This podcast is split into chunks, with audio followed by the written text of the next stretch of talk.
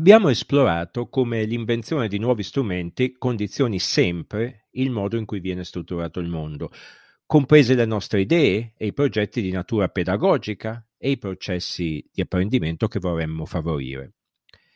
È giunto perciò il momento fondamentale di porsi la domanda, ma come funziona l'apprendimento?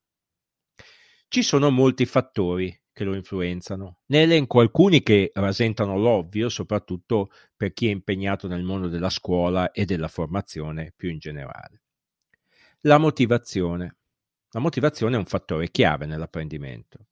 Se una persona è motivata ad apprendere qualcosa, è più probabile che presti attenzione, che si impegni attivamente e che mantenga la concentrazione per un periodo di tempo più prolungato. L'interesse L'interesse è correlato alla motivazione. Se si trova interessante una cosa che ci viene proposta, è, è più probabile che decideremo e che presteremo attivamente attenzione e che cercheremo dunque di imparare.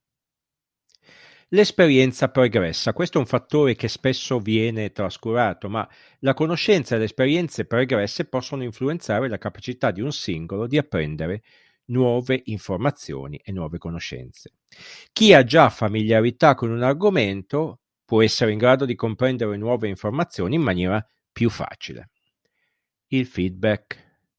Il feedback sia positivo che negativo può influenzare in maniera profonda il nostro apprendimento. Se positivo può motivare e rafforzare il comportamento desiderato, mentre un feedback negativo può fornire indicazioni su ciò che va migliorato la pratica.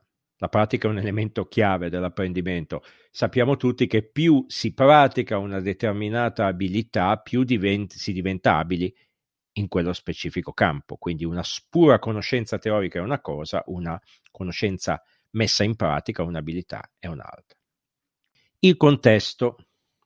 Il contesto in cui avviene l'apprendimento può influenzare la capacità che abbiamo di apprendere. Ad esempio, in un ambiente, e lo sappiamo tutti, sono banalità, ma le ripeto, in un ambiente tranquillo e privo di distrazioni ci si può concentrare maggiormente. Eh, in un ambiente umanamente appagante e rilassante si è posti nella condizione di dedicarsi con attenzione a qualsiasi cosa.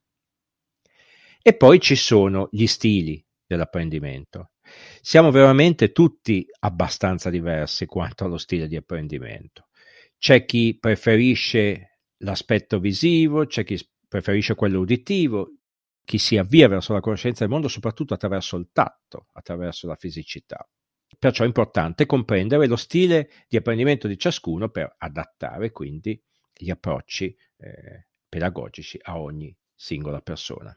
Vorrei però dare qualche fondamento più solido a queste affermazioni che fanno parte del buon senso, se volete, anche se in realtà sono tutte frutto di studi neanche poi così antichi.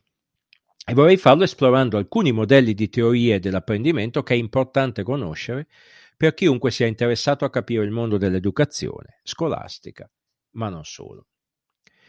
Per chi ha una solida formazione pedagogica, tutto questo sembrerà ovvio e dunque posso dire tranquillamente che potrete passare direttamente alla prossima puntata in cui esplorerò concezioni e teorie più recenti e sicuramente meno note che hanno una particolare rilevanza quando si è alle prese con le innovazioni tecnologiche.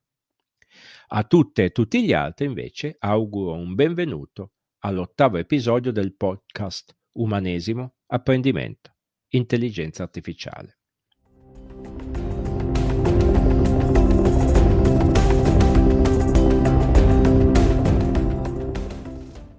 Per secoli si è andati avanti con un metodo basato su lezioni frontali, compiti a casa ed eventualmente incontri di discussione e di confronto.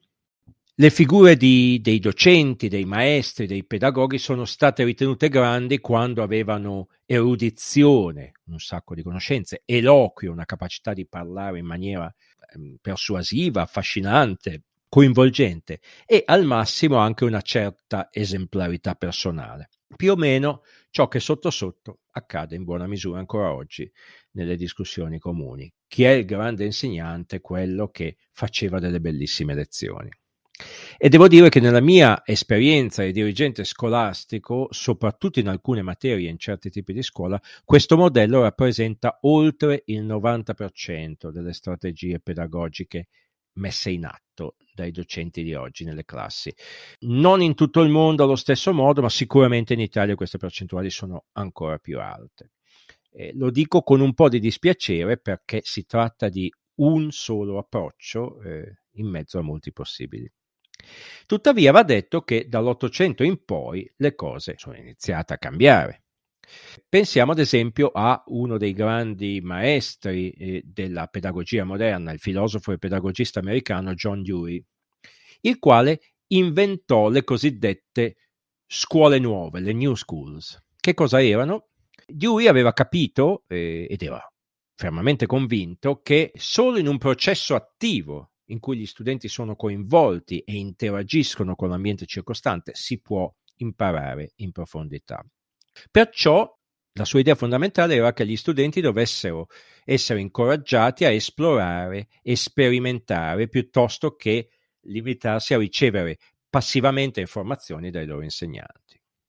Per promuovere questo tipo di apprendimento, Dewey sviluppò il concetto appunto delle scuole nuove o scuole progressive, in cui eh, alunni e alunne erano incoraggiati a partecipare attivamente al loro apprendimento e venivano dati molti spazi alla esplorazione, alla sperimentazione individuali e di gruppo. Gli ambienti stessi delle aule cambiavano, non erano più semplicemente appunto le aule per la lezione frontale, i banchi eh, con la cattedra dell'insegnante dall'altra parte, ma favorivano l'interattività e la collaborazione. Alcune delle tecniche di insegnamento utilizzate nelle scuole di Dewey eh, comprendevano fra l'altro lavori di gruppo, apprendimento basato su problemi da risolvere, uso di attività pratiche e l'integrazione di diverse materie, quindi oggi la chiameremo l'interdisciplinarietà, per creare un approccio all'apprendimento più stimolante. Pensate quante cose che oggi magari tutti noi riteniamo importanti sono in realtà sorte da meno di 150 anni.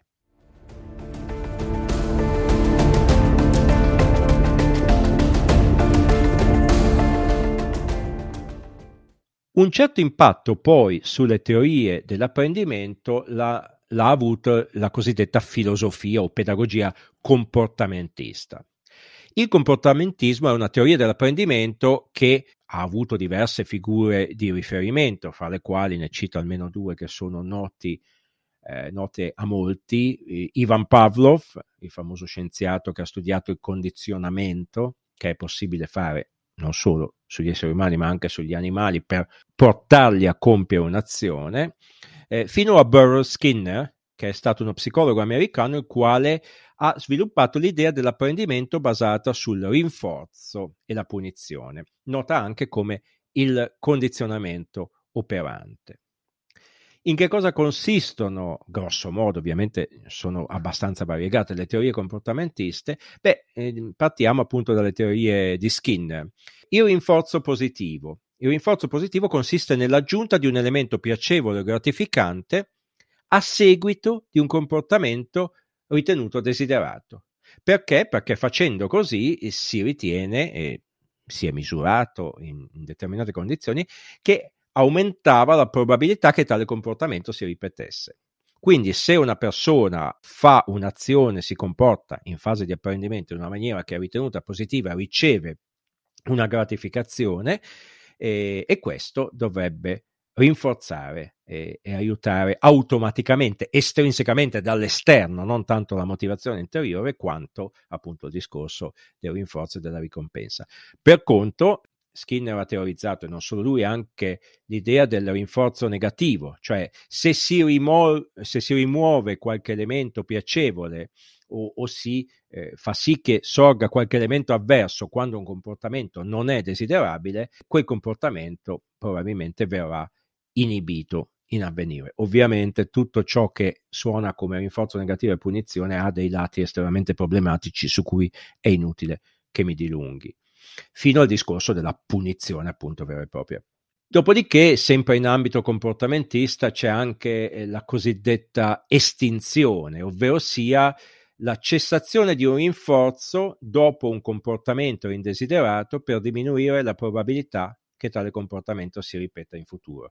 Ad esempio, se uno studente riceve attenzione per comportamenti indesiderati, pensiamo alle gestioni delle classi, l'insegnante può ignorare tali comportamenti e in questo modo può contribuire a diminuirne la frequenza. Non è più una punizione, ma è il togliere un, un elemento positivo come l'attenzione in modo da non favorire il reiterarsi di comportamenti non, eh, non ben visti.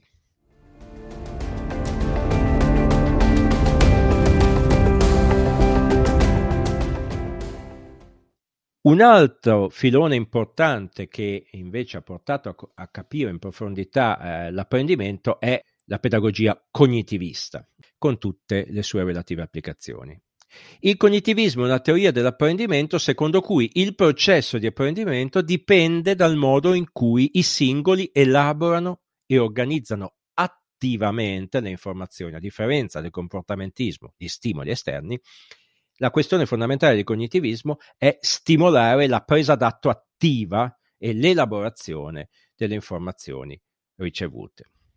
Tra le figure principali ne voglio citare almeno due, Jean Piaget e Lev Vygotsky. Piaget è stato uno psicologo svizzero che ha sviluppato appunto eh, le teorie dell'apprendimento basate sullo sviluppo cognitivo, secondo cui gli individui passerebbero attraverso una serie di stadi di sviluppo composti di ricezione di stimoli, elaborazione interna, riassestamento e quindi incontro di nuovi stimoli. Ma vorrei accennare in particolare, perché l'ho sempre trovato affascinante, alle teorie di Lev Vygotsky. Mm.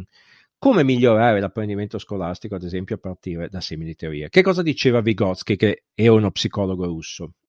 Innanzitutto che ci sono delle strategie fondamentali che possono migliorare l'apprendimento. La prima è la collaborazione tra pari.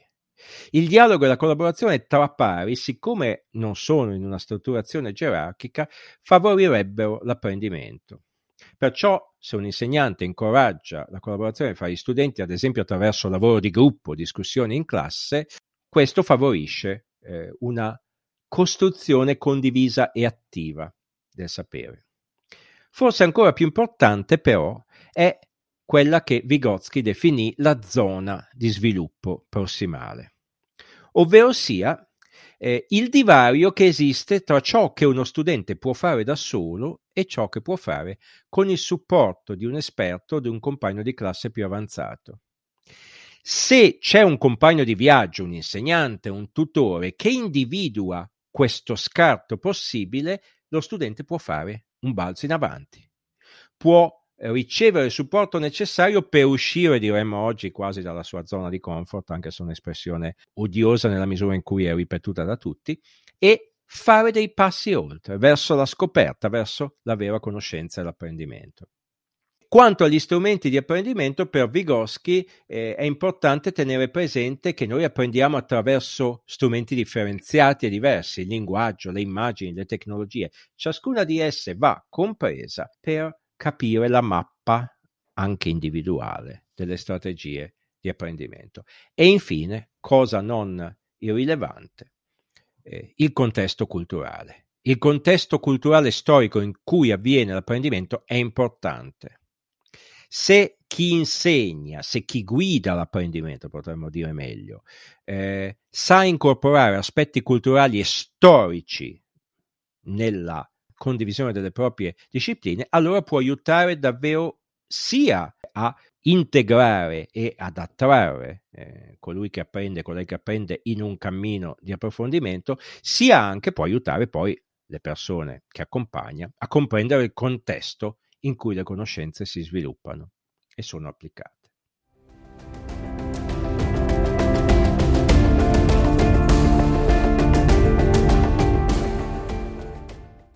Nell'introduzione all'episodio metterò eh, dei link che penso siano interessanti per approfondire alcune di queste teorie e delle figure ad esse collegate. Ma c'è però, prima di concludere, una cosa che volevo dirvi e che penso vi farà sorridere. Questo episodio del mio podcast l'abbiamo scritto in due, io e GPT-4.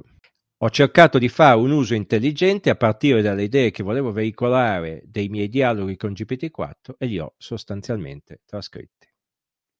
Nella prossima puntata passeremo a esplorare l'arricchimento portato allo studio dell'apprendimento dalle neuroscienze e dallo sviluppo di strumenti digitali, accompagnati o meno da sistemi di intelligenza artificiale.